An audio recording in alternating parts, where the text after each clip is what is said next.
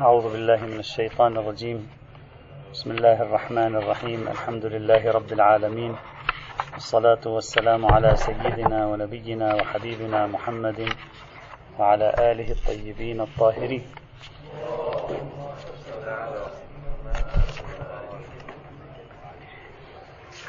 زلنا في الحديث عن المجموعة الثانية الأساسية في موضوع القياس وهي الروايات الناهية عن القياس بعنوانه. ووصلنا إلى الرواية الثالثة والعشرين وهي خبر أبي زيد. رواية تتكلم عن حوار جرى بين الإمام الكاظم عليه السلام ومحمد بن الحسن الشيباني. محمد بن الحسن الشيباني الذي هو تلميذ أبي حنيفة أكبر تلامذة أبي حنيفة. هذه الرواية كما سوف نرى ذكرت بشكلين في الكتب الحديثية.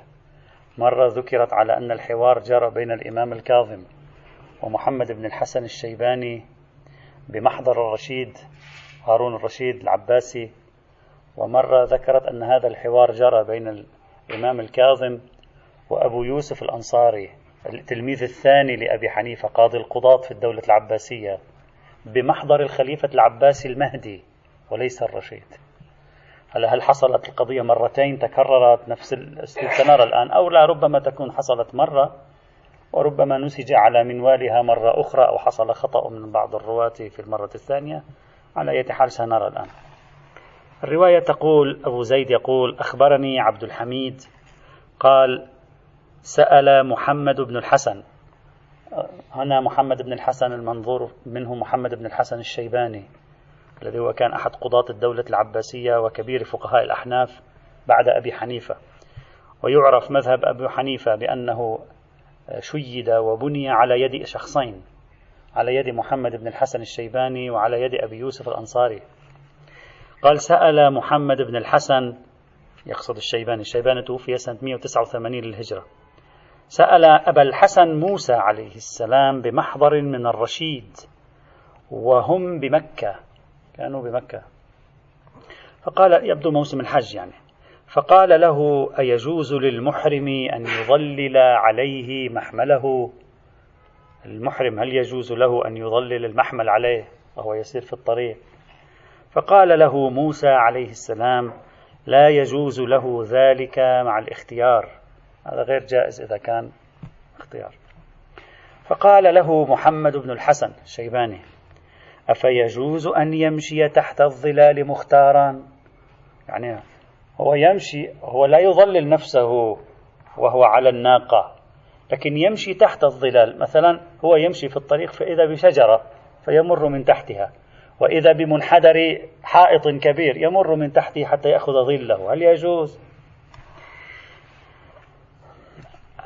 أفيجوز أن يمشي تحت الظلال مختارا؟ فقال له نعم. تلك كان لا يجوز هذه يجوز. فتضاحك محمد بن الحسن الشيباني الحنفي. من ذلك صار يضحك شو هذا؟ ما الفرق بين هذه وهذه يعني؟ فقال له أبو الحسن موسى عليه السلام أتعجب من سنة النبي صلى الله عليه وعلى آله وسلم وتستهزئ بها؟ تستهزئ بسنة النبي؟ إن رسول الله صلى الله عليه وعلى آله وسلم كشف الظلال في إحرامه. كشف عن نفسه الظلال. ومشى تحت الظلال وهو محرم. النبي فعلهما. النبي امتنع عن الاستظلال ومشى تحت الظلال. وإن أحكام الله يا محمد يعني محمد بن الحسن لا تقاس لا تستطيع تقيس شيء على شيء تقارن شيء بشيء وتجري حكم شيء على شيء. واضح هنا القياس قياس نفي الفارق. قياس الشبه لا فرق بين هذه وهذه. وإن أحكام الله يا محمد لا تقاس فمن قاس بعضها على بعض فقد ضل عن سواء السبيل يعني عن وسط الطريق. فسكت محمد بن الحسن لا يرجع جوابا. ما كان بيده أن يجيب بشيء طبعا الآن سنشرح المراد الرواية. نعم. أحسنت. طبعا هذه الرواية نقلها لنا الشيخ المفيد في كتاب الإرشاد نقلها لنا الشيخ الطبرسي في كتاب الاحتجاج نقلها, نقلها لنا في إعلام الورى ونقلها أيضا الفتال النشابوري في كتاب روضة الواعظين وآخر من أيضا. هذه الحوار الذي جرى بين الإمام الكاظم وبين الشيباني. نفس هذا الحوار تقريبا تقريبا شبيه به يعني يقع مع الإمام الكاظم في رواية أخرى لكن بينه وبين أبي يوسف الأنصاري المتوفى سنة 182 للهجرة كبير فقهاء الأحناف بعد أبي حنيفة هو والشيباني. وكان قاضي القضاة في الدولة العباسية. لكن هذه المرة لم يكن الرشيد كان المهدي العباسي وهو ثالث الخلفاء العباسيين المهدي متوفى سنة 169 للهجرة. هذه المرة الرواية الثانية ينقلها لنا الشيخ الصدوق. تلك ينقلها لنا الشيخ المفيد. هذه الآن نفس الحوار لكن ينقله لنا الشيخ الصدوق. في كتابه عيون أخبار الرضا ونقله أيضا صاحب الاحتجاج وابن شهر آشوب أيضا في مناقب آل أبي طالب.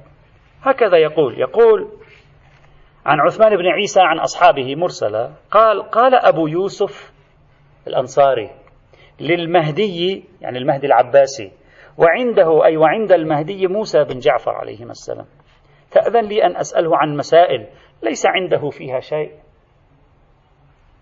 يعني أنا أسأله عن مسائل نفضحه يعني نضحك سوية يعني إذا في مجال. مر معنا شيء شبيه بهذا إذا تذكرون؟ فقال له نعم. فقال لموسى بن جعفر أسألك قال أسألك؟ قال نعم. قال ما تقول في التضليل للمحرم؟ قال يصلح لكن هي الصحيح لا يصلح. لا تتم الجملة بدون. بدون لام. لا يصلح. قال فيضرب الخباء أي الخيمة في الأرض ويدخل البيت. يجوز أو لا يجوز؟ قال نعم. قال فما الفرق بين هذين؟ استدل بالإلغاء الخصوصية. الشبه نفي الفارق. قال أبو الحسن عليه السلام ما تقول في الطامث؟ الحائض. أتقضي الصلاة؟ قال لا. قال فتقضي الصوم؟ قال نعم. قال ولما؟ قال هكذا جاء. يعني هكذا جاءت السنة. قال أبو الحسن وهكذا جاء هذا. سنتك يعني تجر سنتي لا تجر. ماذا جاء في السنة؟ هم ذاك هم جاء في السنة. فقال المهدي لأبي يوسف ما أراك صنعت شيئا؟ قال ما الذي قال أبو يوسف الأنصاري؟ قال رماني بحجر دامغ. يعني رماني بحجر بعد فج رأسه انتصر علي. هذه هي القصة التي قلنا تارة نقلت في حوارية بين الإمام الصادق والشيباني وأخرى حوارية بين الإمام الصادق والناس وكلاهما كبار تلامذة أبي حنيفة. مرة بمحضر المهدي العباسي مرة بمحضر هارون الرشيد العباسي. يعني التشابه كبير جدا وكلتا الروايتين مرسلة. يعني الرواية الأولى والثانية مراسيل آه، في هذا المضمار. إذا أردنا نأتي إلى المعنى واضح جدا أن هذه الرواية أقرب شيء إليها في سواء في شكلها الأول أو الثاني هو عبارة عن الفرضية الثانية والثالثة. أما الفرضية الثانية فواضح أن الكلام هنا عن نفي الفارق وما الفرق؟ يعني عن تشابه عدم الفرق يعني متشابهين. فيفكر الشيباني أو أبو يوسف الأنصاري بذهنية التشابه. وأما الجانب الثاني فهو محتمل وذلك أنه أبدى وكأنه يسخر من هذه الفكرة. يعني تعامل مع ما وصله بطريقة السخرية من هذه فأحكم عقله للسخرية من من أمر كان موجودا. وبالتالي تميل أيضا الرواية إلى أن تعطينا شيئا فيما يتعلق بالفرضية. أما قياس العلة الزهد في الحديث المصالح المرسلة المعنى الرابع فلا تبدو الرواية لها علاقة أصلا بهذا الموضوع والعلم عند الله. إلا أن هذه الرواية بعينها. وهذه يعني الروايات هذه التي تفيد شيء من هذه القصص ينبغي تتبع أطراف وقوعها في الأحاديث. نقلها لنا الشيخ الكليني بطريقة ثالثة. يعني الشيخ الكليني في كتاب الكافي مرة ثالثة نقل لنا هذه القصة بطريقة مختلفة في بعض التفاصيل بسنده إلى محمد بن الفضيل. قال كنا في دهليز يحيى بن خالد بمكة وكان هناك أبو الحسن موسى وأبو يوسف أبو يوسف الشيباني عفوا الأنصاري. فقام إليه أبو يوسف وتربع بين يديه فقال يا أبا الحسن جعلت فداك المحرم يضلل. قال لا. قال فيستظل بالجدار والمحمل ويدخل البيت والخباء أو الخباء. قال نعم. قال فضحك أبو يوسف شبه المستهزئ. فقال له أبو الحسن هذه الرواية فيها كلام أوضح في القياس. يا أبا يوسف إن الدين ليس بالقياس كقياسك وقياس أصحابك. إن الله عز وجل أمر في كتابه بالطلاق وأكد فيه بشاهدين. هل أمر هنا؟ هل أمر بمعنى الأمر؟ يعني أجاز الطلاق أنفذ أو دعا إلى الطلاق حيث يمكن يمكن. وأكد فيه بشاهدين. قال في القرآن ورد شاهدان على الطلاق. هكذا تقول الرواية. ولم يرضى بهما إلا عدلين. وأمر في كتابه بالتزويج. وأهمله بلا شهود. لم يذكر الشهود فأتيتم بشاهدين فيما أبطل الله وأبطلتم شاهدين فيما أكد الله. هذا يشير إلى أن القياس يقع دائما يعملونه بعكس ما جاءت به الأدلة يعني الفرضية الثالثة. وأجزتم طلاق المجنون والسكران. حج رسول الله فأحرم ولم يضلل ودخل البيت والخباء واستظل بالمحمل والجدار. فعلنا كما فعل رسول الله صلى الله عليه وعلى آله وسلم. فسكت سكت يعني أبو يوسف. والرواية هذه فيها محمد بن الفضيل فيها سهل بن زياد بحثهم في محله كما تعرفون. على أي حال إذا هذه الرواية تنفعنا سواء بصيغتها الأولى بصيغتها الثانية بصيغتها الثالثة. مجموعها ينفعنا في النهي عن القياس بالمعنى الثاني وبالمعنى الثالث. هذه من الروايات أيضا الأساسية. نصل الآن إلى الرواية تقريبا الأخيرة الأخيرة تقريبا اللي هي نريد نتكلم فيها قليلا رواية أبان بن تغلب المشهورة المعروفة التي وقعت محل جدل ونقاش. الرواية الرابعة والعشرون خبر أبان بن تغلب. آه، من أصحاب الإمام الصادق عليه السلام متوفى 141 للهجرة. رواية في باب الديات في قصة دية أصابع المرأة. مشهورة. سنشير الآن أين بحثوها. سأقرأ الرواية في إحدى صياغها ثم سنقرأ الرواية في صيغتها الثانية. قال الآن أنا أقرأ الرواية في صيغة كتاب المحاسن للبرقي هكذا جاء.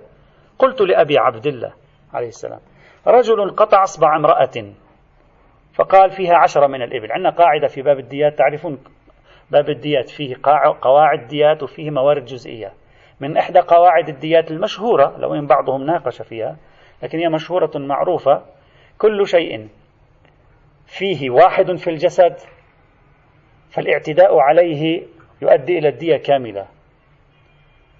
كل مثل أنف. أنت جذعت الأنف من من أساسه الدية كامل. لسان اجتثثته من أساسه الدية كاملة الشفتين معا اجتثثتهما من أساسهما الدية كاملة عفوا شفتين واحد. اثنين ممكن يكون. وما كان منه اثنين فكل واحد منهما نصف الدية كما هو المعروف. يدين يد 500 دينار اليد الثانية 500 أو يد 5000 درهم اليد الثانية 5000 وفي الذي فيه مثلا عشرة يقسم يعني الإصبع الواحد يصبح 100 دينار مثلا. في الإبل الدية هي 100 من الإبل فقال عشرة من الإبل يعني عشر الدية. رجل قطع إصبع امرأة فقال فيها عشرة من الإبل أي في الإصبع عشرة إبل. قلت قطع اثنين قال فيهما عشرون من الإبل. قلت قطع ثلاث أصابع قال فيهن ثلاثون من الإبل. قلت قطع أربعا قال فيهن عشرون من الإبل.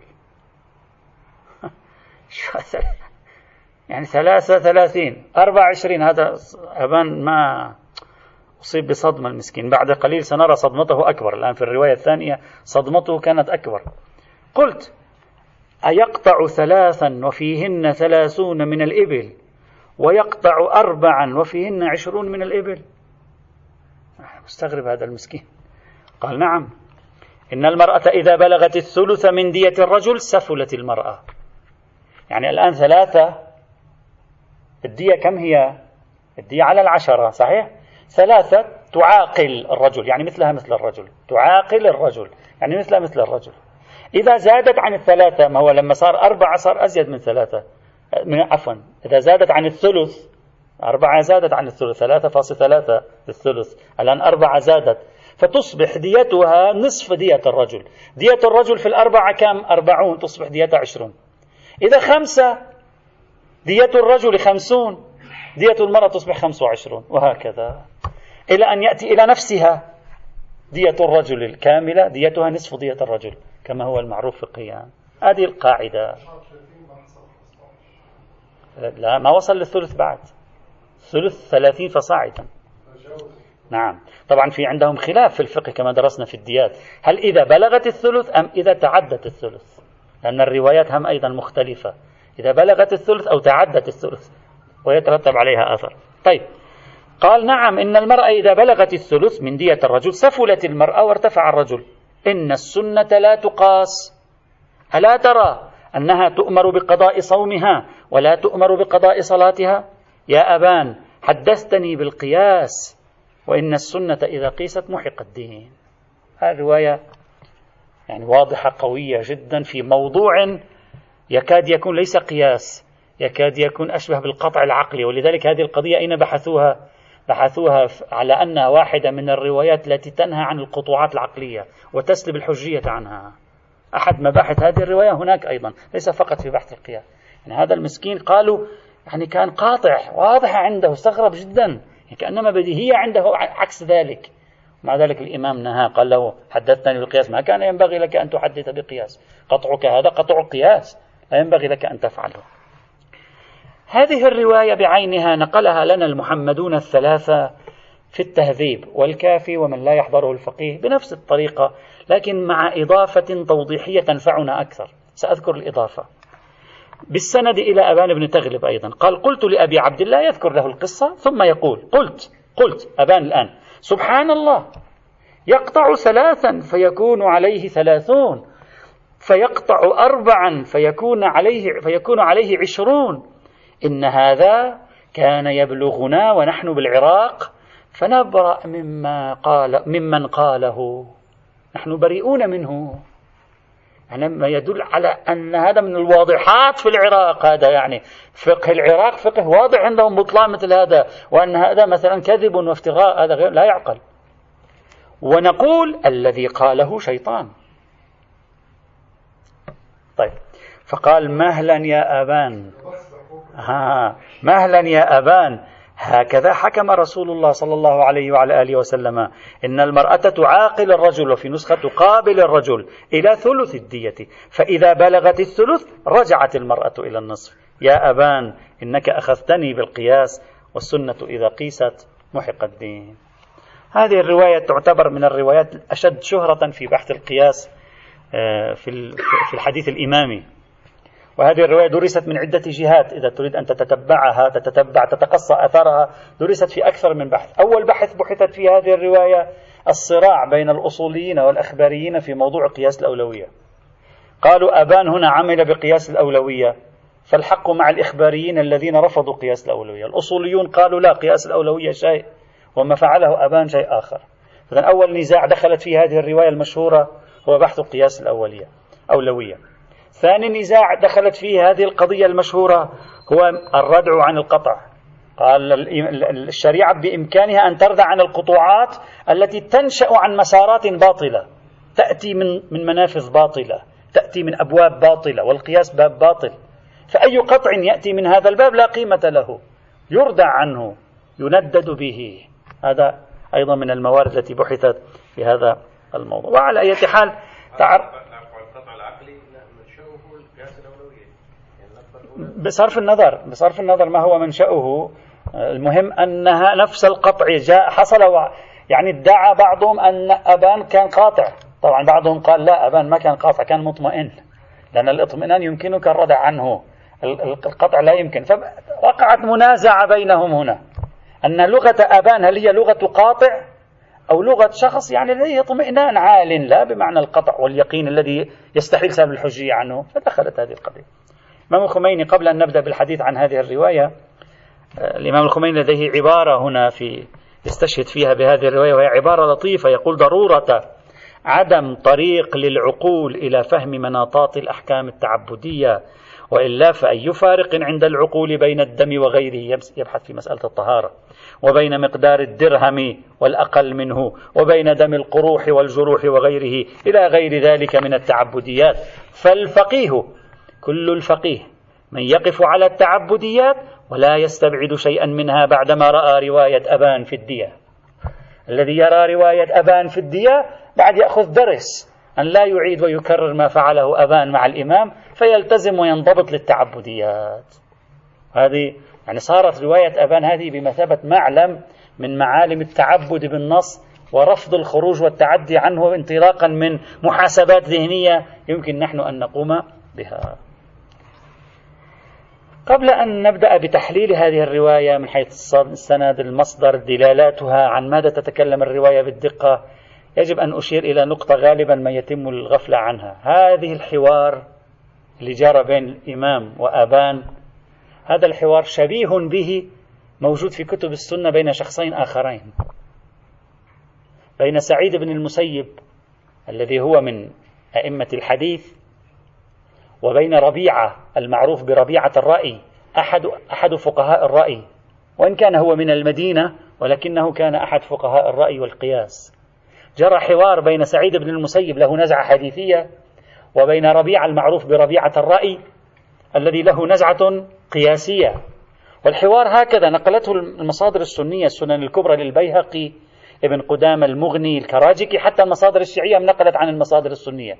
واللطيف أن أقدم نقل لهذا الحوار هو نقل معاصر تقريبا للحوار.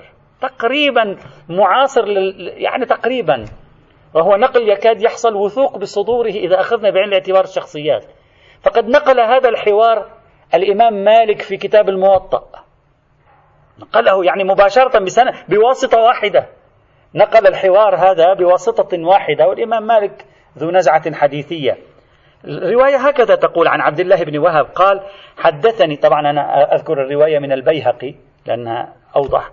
حدثني مالك هي الرواية موجودة عند مالك أيضا وأسامة بن زيد الليثي وسفيان الثوري عن ربيعة أنه سأل سعيد بن المسيب كم في إصبع المرأة؟ قال عشر. قال كم في اثنتين؟ قال عشرون.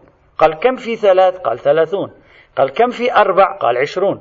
قال ربيعة حين عظم جرحها واشتدت مصيبتها نقص عقلها. يعني العقل ليس العقل هنا العقل هذا. الدية. كيف هذا يعني؟ قال لطيف. قال له سعيد مسيب أعراقي أنت؟ عراقي أنت. يعني هذا مزاجك تفكير العراق. هذا مش تفكير المدينة تفكير المحدثين. عراقي أنت؟ اللطيف ربيعة بماذا أجابه؟ قال ربيعة عالم متثبت أو جاهل متعلم. قال يا ابن أخي إنها السنة. خلاص يعني عليك أن تخضع السنة. لا يمكن أن نعمل فيها بشيء.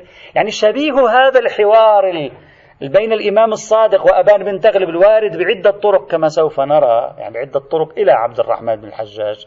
كما سوف نرى في الكتب الشيعية شبيه به أيضا حوار على نفس النموذج كأنها حوارات ماذا سأسميها؟ نمطية كأنما هي أشبه ب ماذا ماذا نعبر عنها؟ كأنما هي متوقع أن تتكرر في في فضاء ثقافي مشابه عندما يدور الكلام عن قضية متشابهة. فهذه الرواية أيضا تشير إلى هذا المرء إذا نحن لا علاقة لا نرجع إلى الرواية الأصلية التي هي حوار الإمام الصادق مع أبا نبدأ بدراسة هذه الرواية.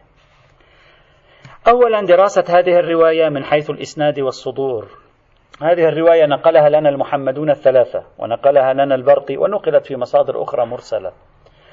وكل طرقها تنتهي إلى عبد الرحمن بن الحجاج الذي ينقل هو الرواية عن أبان بن تغلب. وعبد الرحمن بن الحجاج ثقة جليل قال عنه النجاشي ثقة ثقة. ثقة وأبان بن تغلب هم ثقة أيضا. الإمام يقول له افتي الناس كان يوكله بالإفتاء. فإذا شخص قال أنا هذه الرواية في كتاب المحاسن لا أثق بها لأن كتاب المحاسن لا أثق بنسخته كما يفعل الشيخ آصف محسني لا يرى صحة نسخة كتاب المحاسن الواصل إلينا اليوم. لكن لا يستطيع أن يشكك في الرواية في الكتب الأربعة. الرواية من حيث الإسناد ينبغي أن تكون ذهبية. ومن هنا يفاجئنا أن هناك ثلاثة من كبار العلماء ضعف هذه الرواية. هذا مفاجئ جدا. لما تنظر إلى الرواية أنت في أطراف إسنادها تجد الرواية يعني لا ينبغي على القواعد أن أن يقال بتضعيفها لكن ثلاثة من كبار العلماء ضعفوا هذه الرواية وهم أولهم المحقق الأردبيلي هو الذي أول من غمز في هذه الرواية وهو متوفى سنة 993 للهجرة علق على هذه الرواية ماذا قال؟ قال ثم اعلم أن في رواية أبان عبد الرحمن بن الحجاج وفيه شيء وفيه شيء. هي هذا طريقة الأردبيلي هكذا. أردبيلي يمر على راوي يعطيك نصف سطر فيه و لا يكون أحد قد التفت إلى شيء هو يلفت النظر إلى شيء فيه. ما هو هذا الشيء؟ يقول وهو أنه نقل في مشيخة الفقيه شيخ الصدوق نقل في المشيخة. طبعا هي الرواية ليست في المشيخة فقط أصل الرواية في كتاب الكشي نقل في مشيخة الفقيه إن أبا الحسن عليه السلام قال إنه يعني عبد الرحمن بن الحجاج لثقيل على الفؤاد ثقيل على القلب وفهم منها الذم والطعن في عبد الرحمن بن الحجاج رغم أن النجاشي قال فيه ثقة ثقة. يعني أيضا يقول وقيل إن من الذي يقول قيل؟ الذي يقول الآن المحقق الأردبيلي وهذا موجود في كتب الرجال. وقيل إنه رمي بالكيسانية يعني كان من أم المذهب الكيساني. ثم رجع وقال بالحق.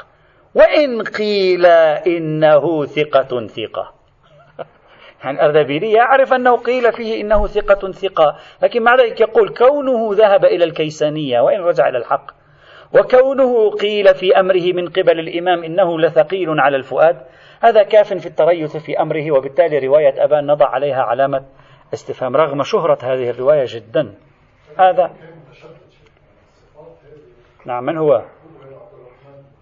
متشدد في ماذا؟ هذا لا ثاني. الشخصية الثانية الميرزا الأشتياني المتوفى 1319 في بحر الفوائد في شرحه على الفرائض هكذا يقول. يقول مضمون الرواية وإن كانت معاضدة وهكذا يعبر. عربيا ثقيل الكلمة ثقيلة على الفؤاد مضمون الرواية وإن كانت معاضدة بما تواتر في باب العمل بالقياس يعني معتضدة بغيرها إلا أن سندها ضعيف فلولا ضعف السند لكانت دليلا على عدم حجية الأولوية الظنية كالقياس المستنبط العلة على وجه الظن. يعني كان كنا قبلنا فيها وهذه الأولويات لا نقبلها. لكنها ضعيفة السند مع الأسف. لا يشرح لنا الأشتياني صاحب بحر الفوائد جهة الضعف السندي. بينما المحقق الأردبيلي يشرح جهة الضعف السندي الشخصية الثالثة السيد الخوئي. سيد الخوئي يعلق صريحا على هذه الرواية في دورته الأصولية. هم في كتاب دراسات في علم أصول الفقه بتقرير الشهرودي هم في مصباح الأصول بتقرير البهسودي أيضا. يقول إن رواية أبان ضعيفة السند لا يمكن الاعتماد عليها. لا يقول لنا سيد الخوئي لماذا لا يمكن الاعتماد؟ يعني وين جهة الضعف السندي فيها لا يبين لنا. لكن هكذا يقول غير أن السيد محمد تقي الحكيم علق هنا على السيد الخوئي وقال بلغنا أن الأستاذ يقصد أستاذه يعني السيد الخوئي عدل عن تضعيف الرواية لثبوت صحتها لديه ولم تسعني المراجعة للتأكد من ذلك. قل أنا ما وسعني أن أراجع لأتأكد أن السيد الخوئي فعلا عدل عن تضعيف الرواية أو لا. نحن راجعنا بدلا عن السيد محمد تقي الحكيم. يمكن هذه الكتب التي راجعناها ما كانت مطبوعة ربما عندما كتب هذا الكلام السيد الحكيم. نحن راجعنا ووجدنا فعلا أن السيد الخوئي في كتبه التي هي زمنيا لاحقة على ذاك على ذينك التقريرين قال بصحة هذه الرواية كما في كتابه مباني تكملة المنهاج فإنه ذكر الرواية أكثر من مرة ووصفها بالصحيحة. فالرواية عند السيد الخوئي صارت صحيحة كانت ضعيفة. جهة الضعف التي كانت لا نعرف. لكن على أي حال عدل السيد الخوئي وأقر بضعفها. طبعا هذه الرواية الكليني هكذا رواها. علي بن إبراهيم عن أبيه ومحمد بن يعني علي بن إبراهيم عن أبيه ومحمد بن إسماعيل عن الفضل بن شاذان جميعا عن ابن أبي عمير عن عبد الرحمن بن الحجاج عن أبان بن تغلب. أما الشيخ الطوسي فرواها بأسانيده المعروفة ثلاث أسانيد عنده ثلاث طرق كبيرة الشيخ الطوسي إلى الحسين بن سعيد الأهوازي. يعني عنده عدة طرق في الفهارس إلى الحسين بن سعيد. تنتهي إلى الحسين بن سعيد والحسين بن سعيد هم أيضا يرويها وعبد الرحمن بن الحجاج وأبان بن تغلب الشيخ الصدوق هم يرويها بطريقه الذي ذكره في المشيخة أيضا إلى عبد الرحمن بن الحجاج. المحاسن هم أيضا يرويها عن عبد الرحمن بن الحجاج بطريقه المتوسط فيه والده محمد بن خالد البرق.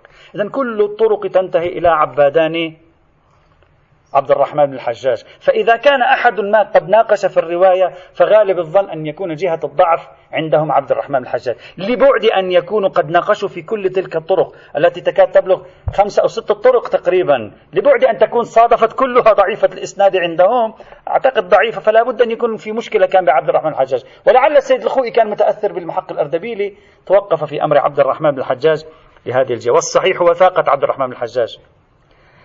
فقد وثق صريحا وبشكل جلي وواضح وجاءت فيه روايات مادحة. وأما الرواية هذه فهي ضعيفة الإسناد نفسها هذه الرواية التي تطعن بعبد الرحمن بن الحجاج فضلا عن أنهم بحثوا في دلالة الرواية بل قال بعضهم إن هذه الرواية من روايات المدح وليست من رواية الذم. لا نطيل. الحق هو أن عبد الرحمن الحجاج من الثقات الأجلاء فالرواية بجمع طرقها إلى بعضها ينبغي أن تكون من حيث الإسناد صحيحة. ليس فيها مشكلة. من هذه الناحية. هذه طبعا لا ممكن تكون الرواية في أحد الطرق ضعيفة. إذا امتازت في هذا الطريق عن سائر الروايات لا نأخذ بما امتاز به هذا الطريق وهذا بحث آخر. هذا واحد. اثنين. الشيخ يوسف الصانع حفظه الله عنده مناقشات على الرواية أيضا تشكك في صدورها غير أنه هو أيضا من الذين نقلوا عبارة الأردبيلي لكن أثار على الرواية مناقشات متنية قال يعني توجب عنده الشك في صدور هذه الرواية وعدم تصديق هذه الرواية. وسأذكر سلسلة ملاحظاته المتنية. ماذا قال؟ قال أخي ما معقول أن أبان بن تغلب اللي هو واحد من كبار الفقهاء البارزين المحترمين؟ يعني معروف أبان بن تغلب. ليس عند الإمام الصادق محترم عند الإمام الباقر هو محترم. الإمام الباقر قال له اجلس في المسجد المدينة افتي الناس. الباقر لا الصادق الذي الآن يجري الحوار معه. الإمام الباقر قال له اجلس افتي افتي الناس. والإمام الصادق بنفسه لما سمع بموته رواية معروفة يقول أما والله لقد أوجع قلبي موت أبان. لقد أوجع 141 توفي قبل الإمام الصادق تقريبا من سبع سنوات. طيب هو فقيه محدث كبير روى على ما قيل ثلاثين ألف حديثا. كان صاحب رأي في اللغة في الحديث في القرآن في الفقه. هذا كلام الشيخ الصانعي. هل يعقل لشخص بهذه المكانة وبهذه المنزلة من الأئمة من أبيه الباقر أيضا عليه الصلاة والسلام هل يعقل أن يحدث الإمام بهذه الطريقة ويقول له إن هذا كان يأتينا ونحن في العراق فنقول إن الذي جاء به شيطان؟ ثم الإمام الباقر يقول له مهل الإمام الصادق يقول له مهلا يا أبان لقد أخذتني بالقياس أو لقد حدثتني بالقياس؟ معقول معقول يعني هذا شخص بهذه المنزلة الرفيعة يتكلم مع إمامه بهذه الطريقة. بعيد جدا عن شخص مثل أبان ويتكلم عن أواخر حياة أبان لا عن بدايات شبابه. ربما كان هناك طيش ما ربما لم يكن إيمانه قويا بعد في بداية شبابه. في نهاية شبابه استحكم إيمانه.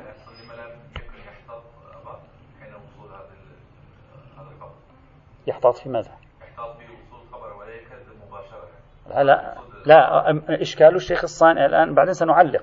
إشكال الشيخ الصانع الآن أنه نفس هذه اللغة الحوارية لا يمكن أن تصدر من شخص بمنزلة أبان مع شخص مثل الإمام. في نفس المجلس قال له ذاك قال له الإمام هذا خطأ. قال له عشرون؟ قال نعم. قال له إن هذا كان يأتينا ونحن بالعراق. فنبرأ ممن قال به ونقول إن الذي جاء به شيطان. هذا إمامك يتكلم معك بهذه الطريقة تقول تعرض تعريض يعني باللغة العرفية هذا تعريض هكذا هكذا يفهمه الشيخ الصانعي هذا تعريض. يعني يقول أنت تتكلم كلام شيطان. يقول أنا ما أصدق هذا هذا الأمر. هذا عندي فيه مثلا مشكلة مثلا في هذا الإطار. بل أكثر من ذلك نحن سنأخذ مجموع قرائنه. يقول بل أكثر من ذلك. هل يعقل أن أبان لم يكن على دراية بالنهي عن القياس وآثار القياس التدميرية. هل هذا معقول أبان ما كان أبان الذي أمر بأن يفتي؟ شو الأئمة يأمرون الناس يفتوا هم ما يعرفون القياس من غير القياس؟ المفتي الذي ينصبه الإمام مفتيا لا يضمن أنه يعمل بالقياس لا يعرف شيئا عن القياس. كيف يمكن يعني هذا أن يكون معقولا أن الإمام يعني أن أبان بهذا المقام الشامخ لا يعرف شيئا عن القياس. هذا أيضا غريب. أيضا يقول هذا السؤال الذي طرحه أبان. أصلا هذا سؤال حقيقي. نحن نطرحه الآن. نحن نطرحه. هذا سؤال حقيقي. لماذا تريدون أن تقمعون في هذا السؤال؟ هذا ما عندي. بلغة العصر. لماذا القمع؟ هذا سؤال منطقي جدا. وذاك ربيعة قال قال لما اشتد جرحها نقص عقال عقلها. غير معقول هذا. شريعة متكاملة تراعي مصالح الناس لا منطقية في هذا التشريع يقول الشيخ الصانع نحن نتكلم الآن كلام الشيخ الصانع. يقول فإذا الذي طرحه أبان ليس إلا الاستنباط من فحوى الخطاب. أبان يفهم من الآن أنا لو جئتك برواية وقلت لك قال الإمام عليه السلام سئل الإمام الصادق عليه السلام. ما, ما الدية في قطع إصبع امرأة؟ قال عشرة. قال فإصبعين قال عشرين. قال فثلاثة قال ثلاثين. وخلصت الرواية. ماذا تستنتج أنت؟ بالله عليك. ويعني بأمانة وصدق ماذا تستنتج أنه كلما زاد خاصة وأن عندنا روايات كلية تقول بأنه توزع الدية بحسب عدد الأشياء التي لها وجود في الجسد. إذا كان له اثنين مثل مثلا عينين فكل عين نصف الدية. فإذا عشرة فكل إصبع عشر الدية. منطق الأشياء يقول هكذا. فلماذا أجابه الإمام؟ لماذا اعترض عليه الإمام؟ يعني سؤاله كان طبيعيا. يعني فحوى الأدلة من أعمدة الاستنباط. الشيخ صانع الآن يشير إلى قضية يصرح. يقول أليس هذا هو إلغاء الخصوصية الذي تفعلونه أنتم؟ هذا الذي فعله أبان. ما الجريمة التي ارتكبها أبان؟ فعل إلغاء الخصوصية وفعل نفي الفارق وفعل الفهم العرفي وفحوى الخطاب ومناسبات الحكم والمو...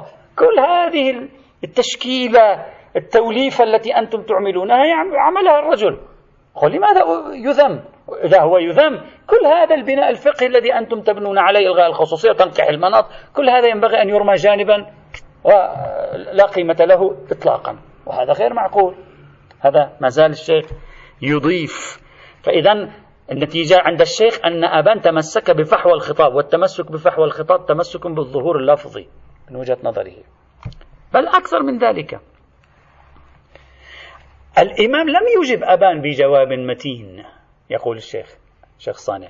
يقول أبان ما كان يعترض على الجهة الإثباتية في الحكم. الأبان كان يعترض على الجهة الثبوتية في الحكم. يقول ثبوتا هذا الحكم غير معقول. مش إثباتا غير معقول حتى يجي يشكل عليه الإمام ويقول له إن السنة قد جاءت بذلك. أنا ليس إشكالي في أن السنة قد جاءت بذلك. أنا إشكالي في معقولية المضمون هذا. هو ليس معقولا. كان ينبغي للإمام أن يجيبه بشكل آخر. كيف؟ كان ينبغي أن يبين له معقولية هذا الحكم. يعني يقول له علة هذا الحكم كذا لماذا كانت في في الثلث كذا؟ لماذا رجعت إلى النصف عندما زاد عن الثلث؟ الحكمة العقلانية في هذا المبرر المنطقي. كيف والأئمة لديهم مئات الروايات العللية؟ لماذا هنا الإمام لم يجيبه بالتعليل؟ لماذا لم يقل له لماذا هذا الحكم بهذه الطريقة؟ وإشكال أبان ليس أنه نحن نشك في وجود حكم. إشكال أبان أننا لا يمكن أن نقتنع بوجود حكم لأن هذا النوع من الحكم غير معقول. لا عقلانية فيه. فالإمام كان مفترض أن يجيبه بأن هذا الحكم فيه معقولية. ووجه المعقولية فيه كذا وكذا وكذا وكذا وكذا. إذا حاصل تركيبة إشكال الشيخ الصانعي أن هذا هذا الحوار غير منطقي. لا آبان معقول أن يتكلم مع الإمام بهذه الطريقة. هذا لا نصدقه. لا أبان ارتكب خطأ عندما فعل ذلك. لم يرتكب أي خطأ. هذا استناد إلى الظواهر الذي أمرنا نحن بأن نعمل به. لا جواب الإمام متناسب مع طبيعة إشكال أبان حسب كلامي. لا من المعقول أن يكون أبان في عصر الإمام الصادق بعد لم يعرف حكم القياس. لا يقول لك ونحن يأتينا هذا في العراق. يعني هذا كان شغال على القياس. يعني هذا معناه أن ذهن أبان مشبع بالقياس كان. يعني لو جاء له مثيل آخر لرفضه على هذه الطريقة. يعني أبان كان شغال قياس. معقول واحد مثل شخصية أبان يكون أشبع ذهنه بالقياس وتأثر بالمحيط الكوفي وأبان كان في الكوفة. هذا يعتبر الشيخ أنه في غاية البعد وفي غاية الصعوبة أن نصدق. وعليه فالرواية عليها علامة استفهام. إلى جانب النكتة التي أشار إليها مثلا المحقق الأردبيلي في موضوع عبد الرحمن بن الحجاج هذا حاصل إشكال الشيخ الصانعي الذي هو موجود في بحث له منشور هم بالفارسية هم بالعربية حول الدية. عنده بحث حول الدية تساوي الدية بين الرجل والمرأة وتساوي الدية بين المسلم والكافر. والبحث أيضا مترجم إلى اللغة العربية أيضا. التساوي يأتي يحشد الروايات لأن الروايات أيضا فيها فيها تعارض أيضا. روايات الدية في موضوع المسلم والكافر فيها تعارض. وفي موضوع الرجل والمرأة هم فيها شيء من ال... فهو يعني يحاول أن يجري مداخلة يتوصل إلى هذه النتيجة. هل هذا الذي قاله الشيخ الصانعي صحيح؟ هل حقا هذه الملاحظات الأربعة يمكنها أن تجعل في نفسنا شكا عجيبا غريبا في صدور هذه الرواية؟ لا نصدق هذه الرواية. نقول مثلا أحدهم اخترعها قاسها مثلا على رواية آه، ربيعة الرأي وسعيد بن المسيب أو لا رواية صحيحة وربما أولئك قاسوها على هذه أو ربما هو حوار متوقع أن يكون موجودا في إطار الجدل حول المنهج الحديثي والمنهج القياسي. يأتي غدا إن شاء الله التعليق على ما أفاده الشيخ الصانع والبقية. إن شاء الله الحمد لله رب العالمين.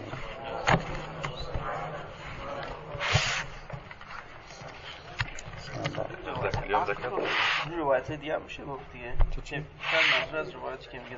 كان عقل بس منظورش وش نمشي ممكن. يحتاج نشوف. خيلي از حسب تركيبة حسب التركيبة عقول